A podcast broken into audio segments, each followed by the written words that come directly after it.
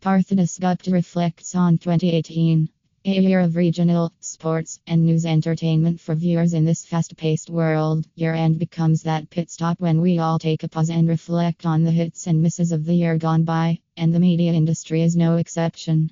Partho Dasgupta highlights that this moment of reflection is crucial for assessing the industry's progress and considering the challenges and successes that have shaped its course.